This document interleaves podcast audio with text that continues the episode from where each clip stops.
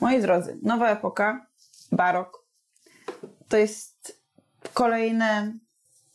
Wy już jesteście przeszkoleni w swoim życiu do powrotu do średniowiecza, ale teraz mamy właśnie e, epokę, która będzie nas wiązywała do średniowiecza i odcinała się od tego renesansu. Dla wielu jednak historyków literatury barok jest spleśniałą formą renesansu. Czyli gdzieś tam jeszcze jest to pokłosie, ale trochę coś się zepsuło. Bardzo lubię barok, mimo że wtedy atakowano heretyków, wtedy też działała inkwizycja. Oczywiście w terenach Polski to tak mm, nie bardzo. My się sami szybko wykończymy, więc rozumiecie, my inkwizycji nie potrzebowaliśmy. Musimy sobie zrobić na początku wizytę teoretyczną. Swoją drogą śniło mi się to dzisiaj, że wam tłumaczę, czy wiecie, co oznacza słowo barok? Czy wiecie, co oznacza słowo barok? Barokko z portugalskiego. Taka nieoszlifowana pełra, coś dziwnego, pełra o nierównym kształcie. Czyli generalnie barokko oznacza dziwny. I to zapamiętajcie jako nazwę epoki, bo ona taka właśnie będzie. Będzie po prostu dziwnie. A dziwnie dlatego, że nie będzie można się przyzwyczaić e, do żadnego z rozwiązań. Celem artysty barokowego będzie zszokowanie odbiorcy, żeby on nie był gotowy na to, co, czego dozna, co zobaczy w kontakcie z dziełem. I zarówno jeżeli chodzi o malarstwo, rzeźbę, jak i literaturę. A jakie mamy czasy? No, XVII wiek właściwie na świecie. Ale to już jest też koniec XVI wieku, już się nam pojawia barok. W Polsce wyjątkowo długo będzie trwał barok. Wiecie, my lubimy te epoki takie nawiązujące do średniowiecza, bo właśnie w innych krajach przypomina właśnie taką formę zepsucia renesansowego tylko. Wręcz nawet niektórzy nie wydzielają tego baroku jako takiej pełnej epoki. Jak w renesansie mieliśmy reformację, to ludzie dojdą do wniosku, że nic z tego, że ty sobie wybierasz. Nie może tak być, bo jest chaos. Więc mamy ponowne zjednoczenie Kościoła, czyli kontrreformację. Jak dokonywać będzie się tej kontrreformacji, to też sobie będziemy szczegółowo omawiać. Znacie powiedzenie, czym skorupka za młodu nasiąknie, tym na starość trąci. Tak też działały zasady mm, wprowadzania produktów e, przez McDonald's. Na początku e, w szkołach dawali za darmo dzieciom drugie śniadania, a później ludziom się zaczęło to miło kojarzyć, więc później jak dorośli, to zaczęli sami prowadzać do restauracji McDonald's swoje dzieci. Czyli jak najlepiej wprowadzić kontrreformację, ponowne zjednoczenie kościoła, trzeba zacząć od dzieci. Więc zakładano w końcu, mamy jakieś, jakieś mówienie o szkolnictwie, zakłada się kolegia, przez jezuitów one będą zakładane, tak? kolegia jezuickie, w których prowadzi się naukę, jednak taką, co początki. Człowiek się uczy na błędach, wierzmy w to. Inteligentny człowiek się uczy na błędach. Jest to szkoła, w której nie ma w ogóle nauki praktycznej, jest tylko teoria i właściwie zakuwanie. Metoda nauki jest tylko zakuć coś na pamięć, głównie teksty y, religijne po łacinie. I jeżeli jesteś, albo nie umiesz, albo wychodzisz przed szereg, albo nie stoisz równiutko w rządku, zanim dostojnik kościelny wejdzie do sali, żeby cię uczyć, to jest dopuszczalne stosowanie kar cielesnych. Tak na razie wygląda edukacja w baroku. My sobie to jeszcze szczegółowo będziemy omawiać. Barok to bardzo nierówna też epoka, bo co się dzieje? Mamy kontrreformację, mamy inkwizycję, mamy stosy i indeksy ksiąg zakazanych, stosy płonące tych ksiąg. Jakiś czas temu by, była taka e, akcja, że palili e, chociażby egzemplarze Harry'ego Pottera, to już wiecie, do czego to może, może porównać, tylko tutaj naprawdę e, wiele ksiąg trafia do, do indeksu ksiąg zakazanych. W 1600 roku na placu Campo de Fiori spalono Giordana Bruna. O tym też będziemy mówić. W 1616 teoria Kopernika zostaje uznana za herezję, a w 1633 odbywa się proces Galileusza.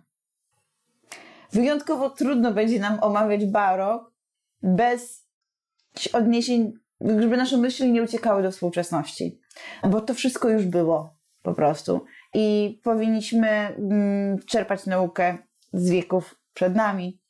A jak wiemy, wiele osób ludzi siedzieć w tym grajdołku, który jest im znany.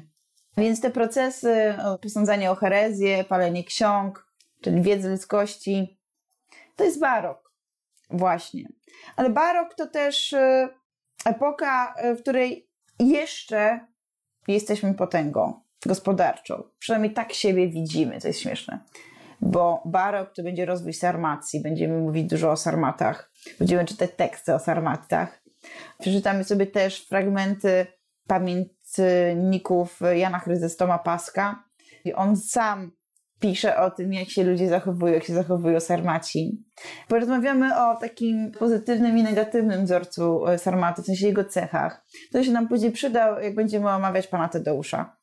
Barok to także rozwój filozofii. I tutaj będziemy sobie mówić o Kartezjuszu przede wszystkim, ale mamy też e, Loka czy Bacona. Będzie też Spinoza i jego nurt panteizmu, czyli e, Bóg jest naturą, ale tego będzie niewiele. To jest właśnie chyba to, co nam zostało z renesansu. Za to bardzo ciekawe będzie myślenie, jak uniknąć grzechu. Inaczej, nie, potępienia. O, jak, jak uniknąć potępienia. Pojawi się coś takiego jak zakład Pascala. Blaise Pascal, nie chodzi o tego Pascala, co gotował. Blaise Pascal wymyśli i będzie wszystkim polecał taki rodzaj gry z Bogiem.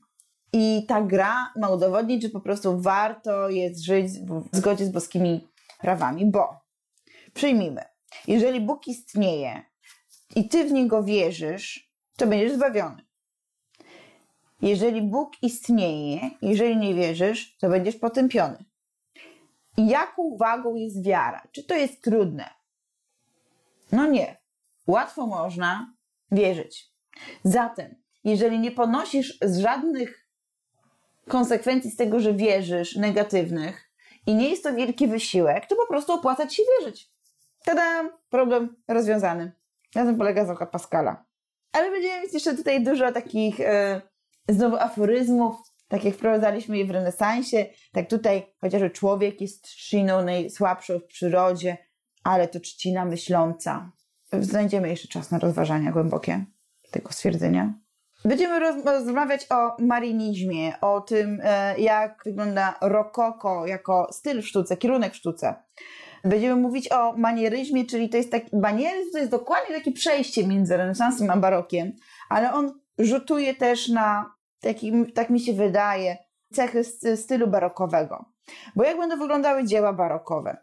Muszą, tak, szokować, musi być ten indywidualizm, musi być mistycyzm, ekspresja, to bardzo ważne, żeby był ruch, nawet jeżeli jest to rzeźba, zaraz wam to pokażę.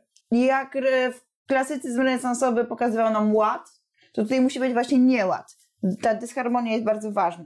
Zmysłowość i erotyzm z tym wszystkim, poczucie wielkiego niepokoju i niejasności. Zaraz zobaczycie to wszystko w trakcie naszego omawiania, jak to jest realizowane jak połączyć mistycyzm, czyli jakąś taką głęboką wiarę w siły wyższe, w tajemnice, z ruchem i erotyką. Da się. I to wcale nie jest złe. Więc to nam może pokazać barok.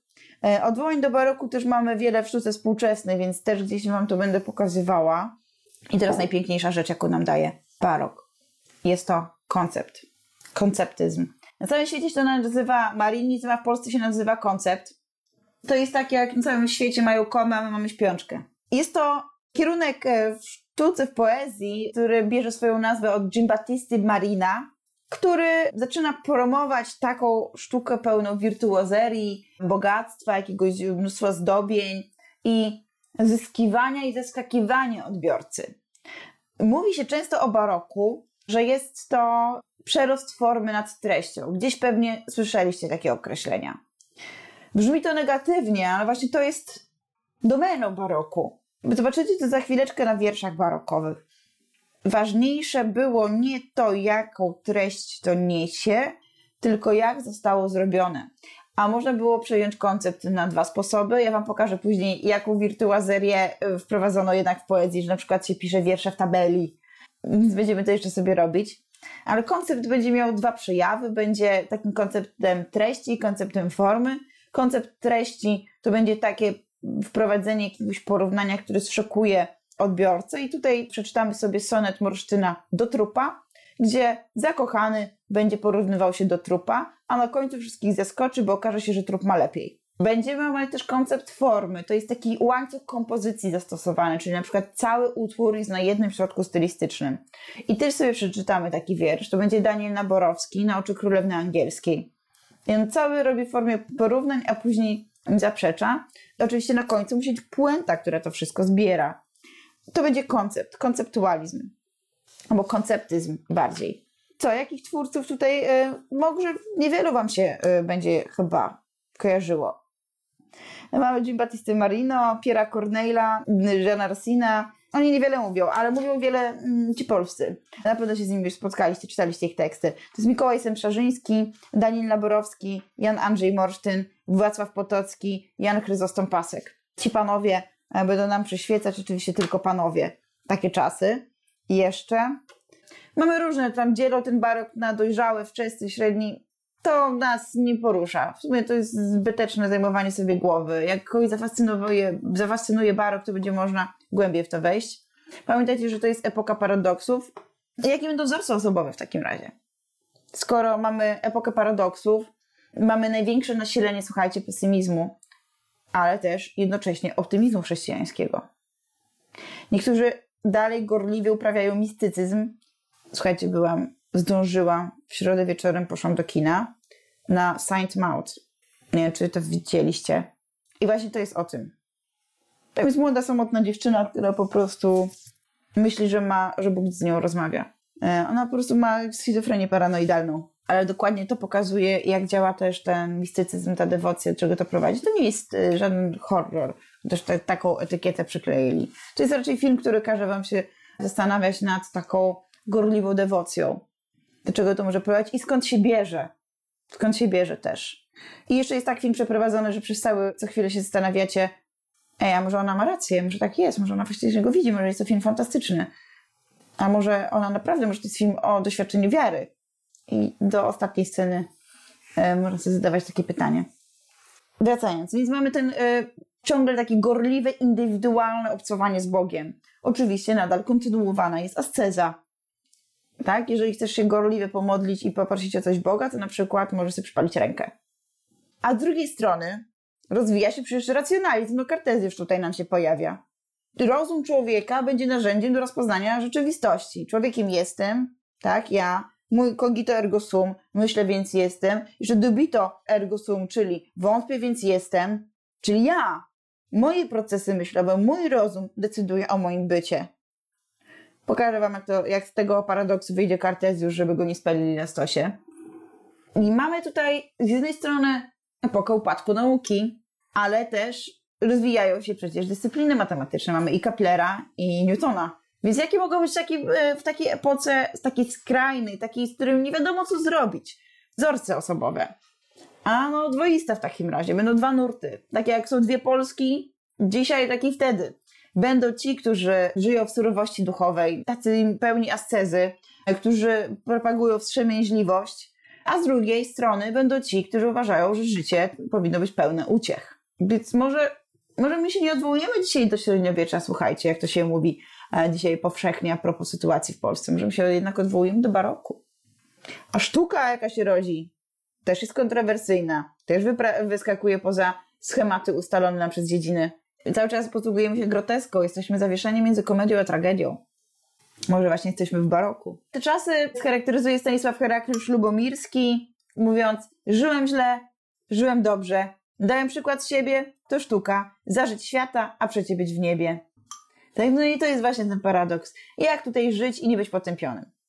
Ciekawostką, jaką będziemy sobie jeszcze tutaj robić, będzie to, że będziemy mieć dużo poezji religijnej, ale dobrej.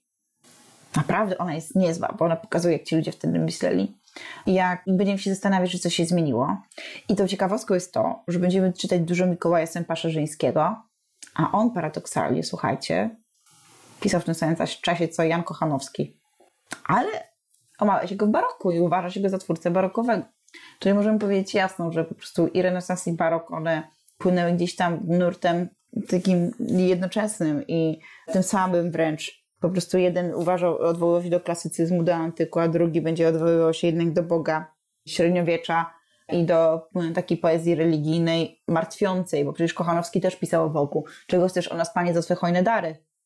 Prawda? Ale to były zachwyty, to były psalmy. A tutaj będzie przede wszystkim motyw vanitas. Vanitas vanitatum et omnia vanitas. Księga Kocheleta. Marność nad marnościami, wszystko marność. O ja, wątły, niebaczny. Taki będzie podmiot liryczny wierszy Sępa Szarzyńskiego, a dokładnie sonetów. Bo przede wszystkim to, co będzie zajmowało w poezji religijnej, to cierpienie, z jakim wiąże się to, że musisz wierzyć. I cierpienie, z jakim wiąże się to, że cały świat skłania się do grzechu. Jak ty, marny, ta trzcina najwątlejsza w przyrodzie, masz sobie poradzić z grzechami? Jak? Jak ci Bóg z każdej strony, no oczywiście doktryna, to jak ludzie pokazują Boga, mówi, że nic nie możesz. Że jesteś słaby, że ciało jest złe, bo jest siedliskiem grzechu, że świat i dobra materialne są złe, bo kuszą cię do złego, nie zajmujesz się wtedy zbawieniem swoim wiecznym i duszą. Jak sobie w takim razie poradzić? No ten człowiek cały czas żyje z poczuciem winy i marności istnienia. A jeszcze będziemy czytać bardzo dużo tekstów, które będą mówiły o tym, że życie jest po prostu beznadziejnie krótkie. I jest genialny sonet, sonet Sempa, który mówi o tym, że rodzisz się w bólu. Pierwsze co robisz, jak wychodzisz na świat, to płaczesz. A jeszcze seks jest wstydem, jak się poczynają. I chwilę pożyjesz, poczujesz trochę bólu i już koniec swojego życia. Takie ono jest krótkie. Po co? Po z czym, jaką wartością jest to ludzkie życie? Marność nad marnościami, wszystko marność. Ale dla odskoczni pośmiejemy się trochę z sarmatów. Jest to też oczywiście fascynujący temat, ale porozmawiam sobie o legendach, jak w każdym e, nagle ludzie, nie mając poczucia przynależności, zaczną budować sobie autolegendy. Porozmawiamy o rodzie Sarmatów, też będziemy rozmawiać o Wielkiej Polsce, o Lechitach. Powiem wam y, na przykład od kogoś, y, wtedy sobie Rosjanie myśleli, że się wywodzą, od kogo Niemcy, y, że tutaj się zaczną nam pojawiać różni nawet dowódcy rzymscy, którzy mają niby zapoczątkować nasze narody. E, więc o tym sobie będziemy e, rozmawiać całkiem dużo i będziemy mówić też o teatralizacji życia Sarmaty. Na przykład dlaczego on jest strojnie ubrany, a kobieta nie. Bo tak jak wśród, w przyrodzie, prawda? Jak ptak, ptaki, sam jest też jest strojnie ubrany. Ale jest to sprawa już nie dotycząca przetrwania i rozmnażania, tylko raczej pokazania się sąsiadowi. Muszę być lepszy od tego gnoja, który mieszka obok mnie. E, po prostu. I tutaj się nam rodzi prawdziwa polskość. I sobie przeczytamy i przypomnijmy modlitwę Polaka z Dnia Świra. Może ktoś z Was ją pamięta. O tym, że jak trzeba razem zawalczyć, to zawalczymy, ale tak naprawdę my się nie lubimy. Polacy się nienawidzą. Rzucam takie stwierdzenie. Zobaczymy, czy się uda je obronić, czy, czy je obalicie. I będziemy mówić o tym, jak Sarmata chce pokazać, że jest ważny sam sobie, skoro wszystko jest takie wątłe i bez sensu wokół świata. Więc będziemy mówić chociażby o sposobach pochówku Sarmaty i o tym, jak można odgrywać scenki w trakcie pogrzebu. Podział chrześcijaństwa, który mieliśmy przy reformacji, okazał się tragiczny w skutkach. Te, te narodziny protestantyzmu doprowadzą do tego, że chrześcijaństwo się oczywiście bardzo podzieli, ale podzieli się też w ludzkich głowach. To znaczy, człowiek zostaje pozbawiony oparcia, jakie dawało mu obowiązujące wyznanie, bo myślał, że ono jest jedyne słuszne. I przynajmniej ten świat był wiadomo, jaki był. To było proste, miłe, bezpieczne. Wiedziałeś, codziennie rano otwierasz oczy i memento mori, ale przynajmniej wiesz, że każdy tak ma. A tu się okazuje, że niektórzy potrafią inaczej wierzyć. I niektórzy jeszcze czerpią radość. No gdzieś się ten świat tutaj wali. To jest pierwsza rzecz. Druga. Człowiek nagle w epoce baroku staje przed dwoma doświadczeniami. Świat jest jednocześnie wielki i jednocześnie jakiś mały. Bo kosmos i świat, jaki był dla człowieka renesansu, pokazują, że to człowiek jest wielki. Tak? To ja człowiekiem jestem. Przecież. A teraz ci mówią nie, ty nic nie znaczysz, bo jest wokół ciebie wielki kosmos, wielki świat. A jednocześnie jeszcze ty, ty masz te grzechy i tak dalej. Więc też ta wielkość człowieka zostaje podważona. No i to wszystko się dzieje przez wynalazki. Wynaleziono teleskop. I oni odkrywają nowe gwiazdy. I jeszcze mówią, że to nie jest tak, że nieboskłon jest niezmienny. No to świat się wali po prostu pod nogami. Wszystko, co do tej pory wierzyłeś jako człowiek baroku, się sypie. Już nic nie wiadomo, nic już nie jest pewne. No i skonstruowano też wtedy mikroskop. I nagle się okazuje, że istnieje świat, o którym nie miałeś pojęcia, którego nie widziałeś i on jest cały czas wokół ciebie. No przerażające. Jakbyście teraz myśleli za każdym razem kładąc się do swojej pościeli o tym, ile tam macie robactwa w niej, ile różnych żyjątek, no to przecież chyba nikt by nie spał spokojnie. Do tego jeszcze mamy przecież ten y, Kościół katolicki promuje jednak y, te działania przeciwko reformacji. Jest ten zakon jezuitów, który przede wszystkim te działania kontrreformacyjne, one mają się skupić do tego, żeby osłabić y, pozycję innowierców. Więc zacznie się wielki bój o duszę każdego wiernego. Więc już tutaj czujemy niepokój. Brzmi bardzo współcześnie, tak swoją drogą. Podział chrześcijaństwa będzie rzutował na politykę, bo przecież mamy wojnę 30-letnią, która ogarnie całą Europę. A my będziemy jeszcze mieli potop szwedzki. Więc wszędzie idziesz, to masz krew, łby na ulicach, no. No i jeszcze, to nie wszystko. Jak można jeszcze ludziom dowalić? A, może głodem i dżumą. Proszę bardzo. Zróbmy podział społeczeństwa, walki religijne i epidemie. Brzmi znacząco, ale my dzisiaj mamy internet, to nas ratuje. I jest taki fragment e, z Morsztyna, który wyliczał nieszczęścia, jakie jedno po drugie spadały na Europę i mówił tak, potop, trzęsienie ziemi, powietrzna zaraza, wojna, głód, cóż zostaje światu, tylko skaza i, i ogień blisko. Apokalipsa nadchodzi, jak mówiła pani Frau z Władców Much. Tak? Apokalipsa spełniona, to już jest wojna. Czy jesteśmy w czasach przed apokalipsą? Kolejną? Skoro lata dwudzieste? Nie mówię tego, żeby straszyć, bo oczywiście nie tym zielonego pojęcia tylko o to, żeby zacząć teoretyzować. Dzisiaj widziałam wideo gąciarza a propos populizmu i podziału społeczeństwa i nie chodziło tutaj o to, co się dzieje w polityce, tylko to, co się dzieje w ludzkich domach. Bardzo Wam polecam, bo wydaje mi się, że to też jest idealnym odzwierciedleniem tego, że te wszystkie zmiany zaczynają się od tych małych grup społecznych, a najmniejszą grupą społeczną jest przecież rodzina. On po prostu poprosił e, ludzi, żeby powiedzieli, czy relacje międzyludzkie w ciągu ostatnich lat ze względu na jakieś zjawiska zewnętrzne e, się zmieniły. I okazuje się, że tak samo jak jest e, podział w polityce, tak samo się dzieje w ludzkich domach. To jest bardzo mocne, bo ludzie mówią, jak dzisiaj chociażby przez udział w strajku zostali wyrzuceni z domów. I oczywiście w tym normalnej narracji takiej dla wszystkich to się nie dzieje, przecież to się nie wydarza. Jak mówimy o osobach LGBT, to mówimy, o, na pewno było trudno to wyjawić. I koniec. Dla nas jest to koniec, bo to jest to, to gdzieś tam często taka tylko metka, ale tak naprawdę nie doświadczymy prawdziwego kryzysu tej osoby.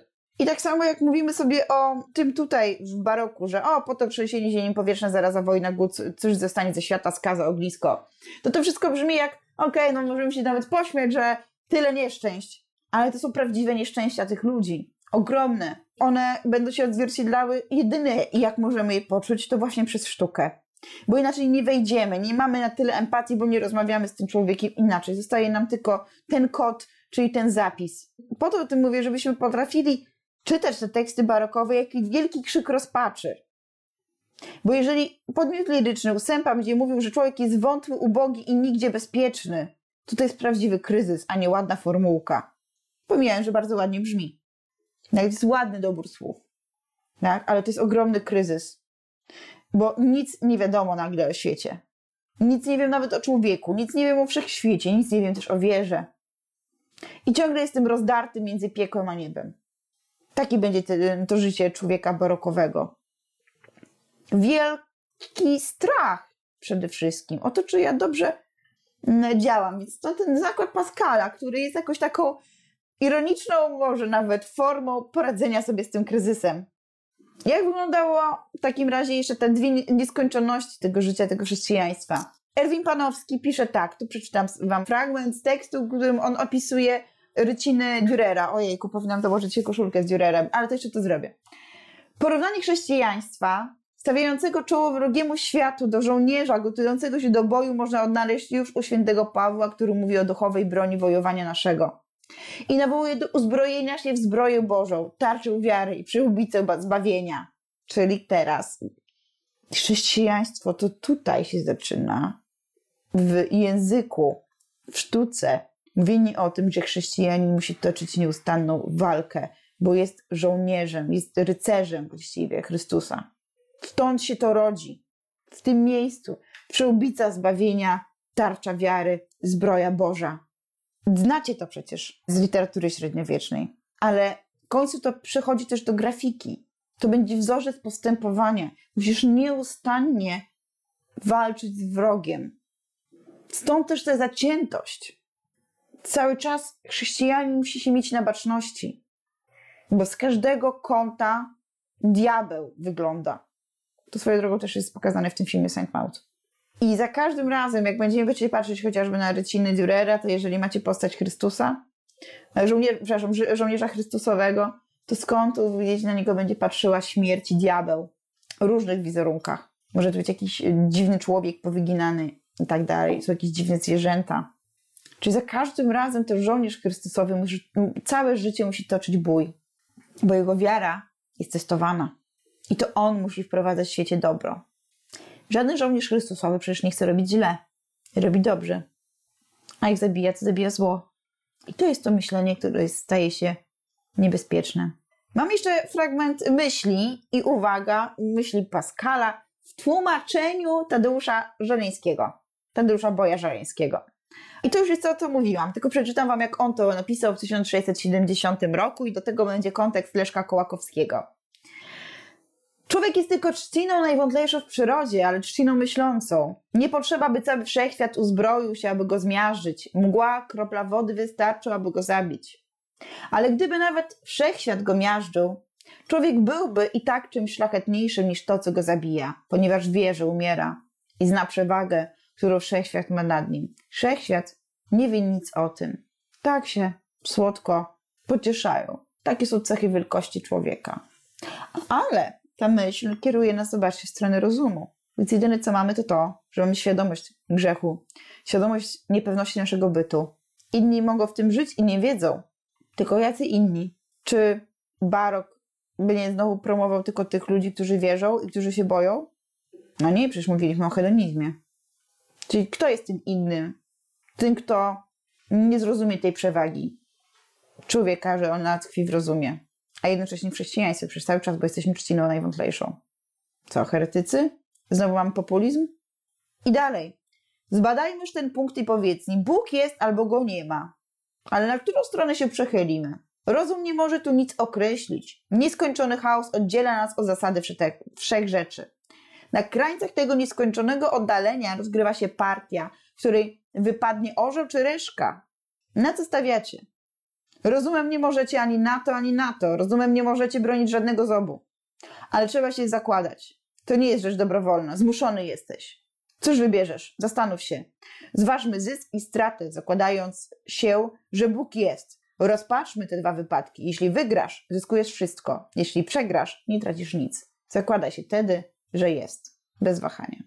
Po prostu jedyną metodą, żeby przetrwać w świecie baroku jest jednak powrót do tej wiary powrót do jakichś takich prawideł, które dawnych, do jakiegoś dawnego porządku świata. I przeczytam wam teraz y, tekst Leszka Kołakowskiego, Banał Pascala. Jak on to tłumaczy. Kojarzycie Leszka Kołakowskiego, mam nadzieję. Świetny filozof. Żadnego z wielkich filozofów nie czyta się łatwiej i z bardziej bezpośrednim poczuciem rozumienia. Żaden też nie nastręcza tak bezgranicznej trudności opisu. U Pascala wszystko jest jasne i wszystko dwuznaczne. Każde zdanie uderza prostotą klarownej inteligencji, a każda próba syntezy z tych, jakie najwybitniejsi historycy i filozofowie próbowali podjąć, wydaje się fałszywa. Kim był ten, co 23 listopada 1654 roku osiągnął wieżę pewną ostateczność, a uchodzi za wyraziciela wiecznego niepokoju, doświadczanego przez człowieka wobec wszelkiej rzeczywistości pozostałej, z którą chciałby się utożsamić, a której obcość dotkliwie odczuwa. I ten, który podjął się apologii chrześcijaństwa w taki sposób, że co krok doprowadzał własną wiarę na krawędź przepaści, aby tam dopiero ocalić ją ryzykownym paradoksem. I ten wreszcie, który demaskując nędzę ludzkiego rozumu stał się współtwórcą najzakomitszych wyników matematycznych stulecia. I ten, który bronił przed jezuitami świeckiej nauki niezależnej od objawienia. Dzieło Galileusza uważał za bezsporne i wiarę sam stawiał przed Trybunał Interpretacyjny Rozumu, demonstrując jednocześnie za Pawłem szaleństwo wiary, co rozum zawstydza. I ten jeszcze, który obnażając lichość ludzkich próżności, nie wstydził się własnych próżności ukazywać światu. I ten w końcu, który obnażał żałosną nicość ziemskich hierarchii, tytułów i godności po to, by tłumaczyć, że należy oddawać im hołd i cześć. Historyk filozofii ma prawo stawiać sobie bezczelne zadanie, zadanie lepszego rozumienia e, pisarza, aniżeli pisarz sam sobie, siebie rozumiał. Któż się jednak odważy powiedzieć, że rozumie prawdziwie tego najłatwiejszego w lekturze filozofa?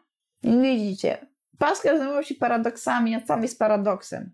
Tak jak cała ta epoka. I też takie będą prowadzone przemyślenia w wierszach. Za każdym razem, kiedy myślicie sobie, o, o, o, już widzę herezję, wszystko się odwróci. Ludzie mają śmiałość tam, dzięki rozumowi być może, wątpić, zauważyć, że te metody wiary są krzywdzące. Myślenie o tym jest krzywdzące. Ludzkie życie jest jedną wielką krzywdą. Ale co nam innego zostaje? Na końcu zawsze z pokorną głową gdzieś będą się godzić tutaj. Jakie jest miejsce człowieka w naturze w takim razie? Jak to było za czasów renesansu? Jak czytaliśmy sobie Kochanowskiego, jak to działało? Człowiek w naturze, jaką on miał rolę? Człowiek był w centrum, wszystko dotyczyło jego, ale on żył w harmonii z naturą. Na dodatek był tym, który miał tę naturę pielęgnować, bo on był homo artifexem, a Bóg był deusem artifexem, nie? Zobaczmy, czy tutaj coś się zmienia. Znowu Blaise Pascal w tłumaczeniu Boja Żeleńskiego. Niechaj tedy człowiek przyjrzy się naturze w jej wzniosłym i pełnym majestacie. Niech oddali wzrok od niskich przedmiotów, które go otaczają.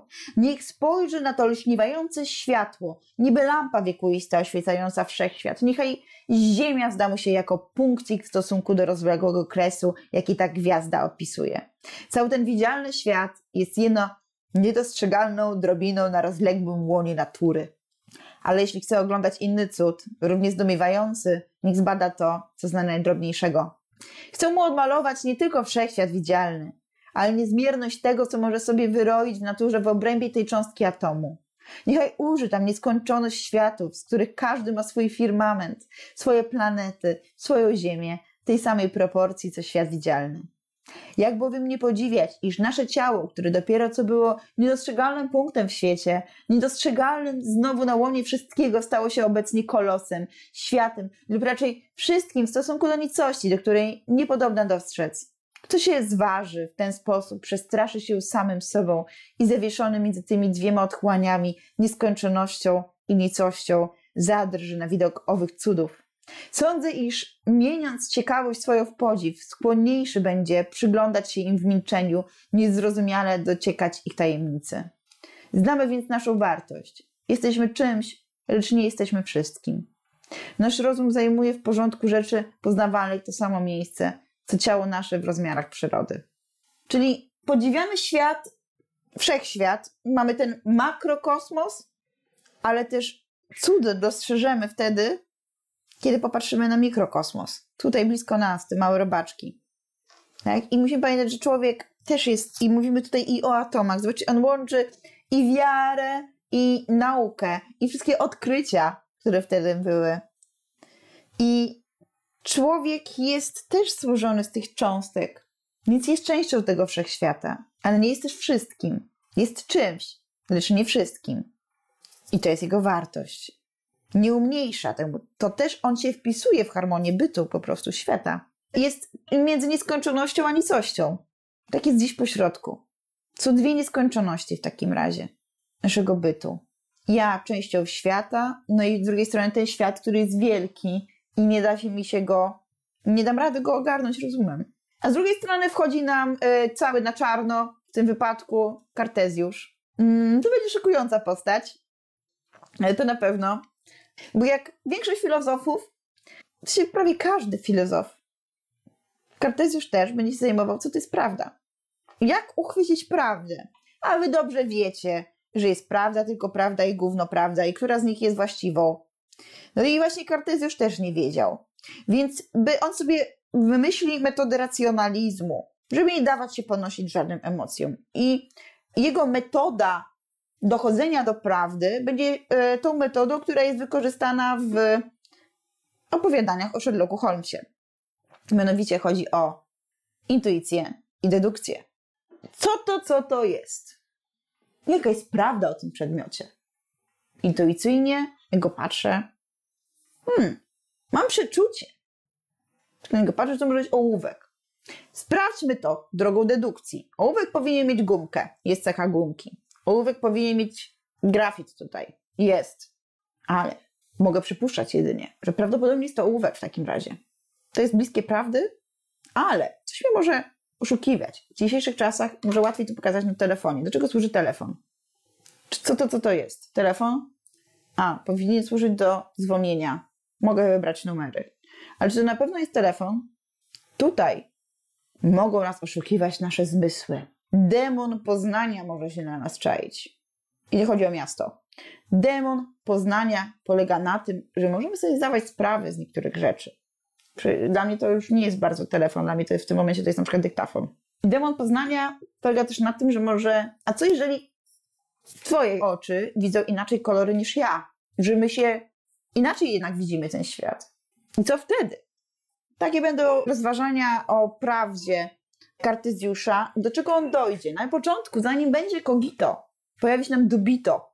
Dubito ergo sum będzie polegało na tym, że ja najpierw wątpię, czyli drogą do prawdy, skoro nie mogę stwierdzić na 100%, że to jest telefon, bo teraz to jest dyktafon raczej, to będzie to wątpienie.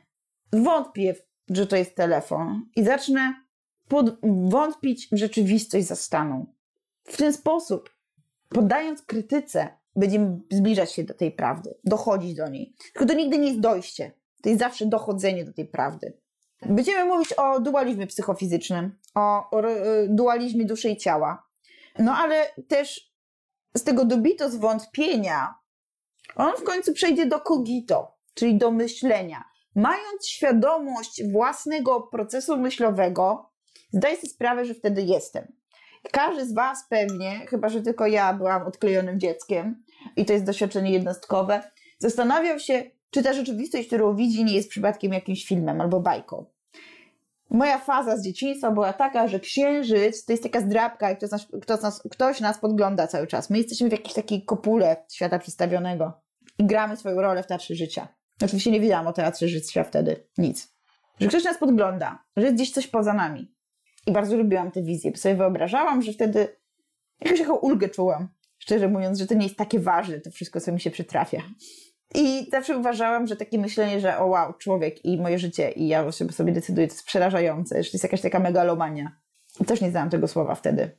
Więc jeżeli moją świadomością mojego bytu jest to, że się zastanawiam nad tym, czy w ogóle istnieje, tak jak w snach, musicie się uszczypnąć, no to chyba tak, to będzie stwierdzało o moim bycie, czyli moje procesy myślowe. Ale co w takim razie, jeżeli ten proces myślowy łączy się z wątpieniem, co zrobić w takim razie z koncepcją Boga?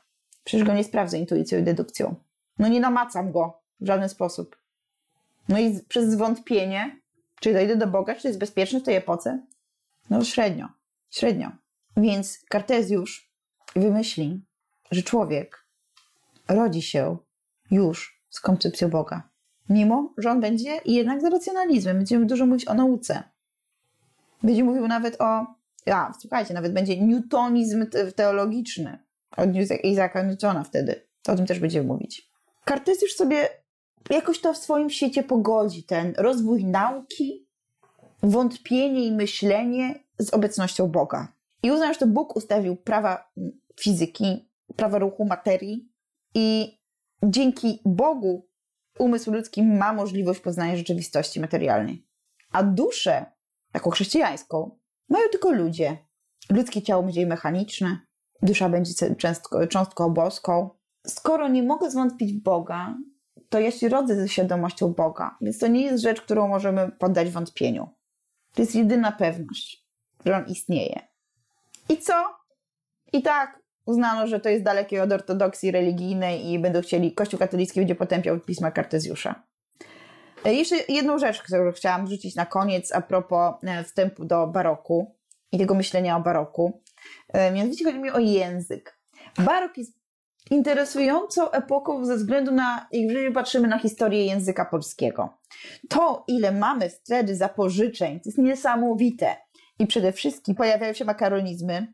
Wówczas były to zapożyczenia z łaciny przede wszystkim i była taka moda, taka jak Joanna Krupa która mówi po polsku i nagle mówi twoje oczy są hypnotizing. Tak będą wyglądały teksty sarmatów chociażby z czasów baroku. Oni co sekundę będą wtrącać jakieś stwierdzenia z łaciny i dalej ich nie będą tłumaczyć, płyną dalej. W ogóle często czytelnik współczesny nie wie o co tam chodzi i myślę, że tam e, nie wszyscy też tę łacinę na takim poziomie znali. Więc raczej chodziło o to, żeby się popisać, że o, ja jestem taki oczytany. Ale z tamtych czasów mamy też dużo nowych słów, chociażby będą to słowa związane już powoli e, z modą, ale także mamy już nowe zapożyczenia, chociażby z Włoch związane z jedzeniem, na przykład sałata, to jeszcze z czasów renesansu do nas przychodzi, kalafior, to też tamte czasy. I sobie będziemy mówić o tym, jakie słowa zyskujemy dzięki barokowi oraz skąd pochodzi, z jakiego języka pochodzi słowo tapczan. Ale także będziemy mówić o, z tego samego języka będzie, słowo dzida, bazar i kajdany. I sobie porozmawiamy o języku, i to też jest jeden z tematów matur ustnych, czyli za waszego życia, jakie zapożyczenia weszły do obiegu e, w współczesnym języku polskim.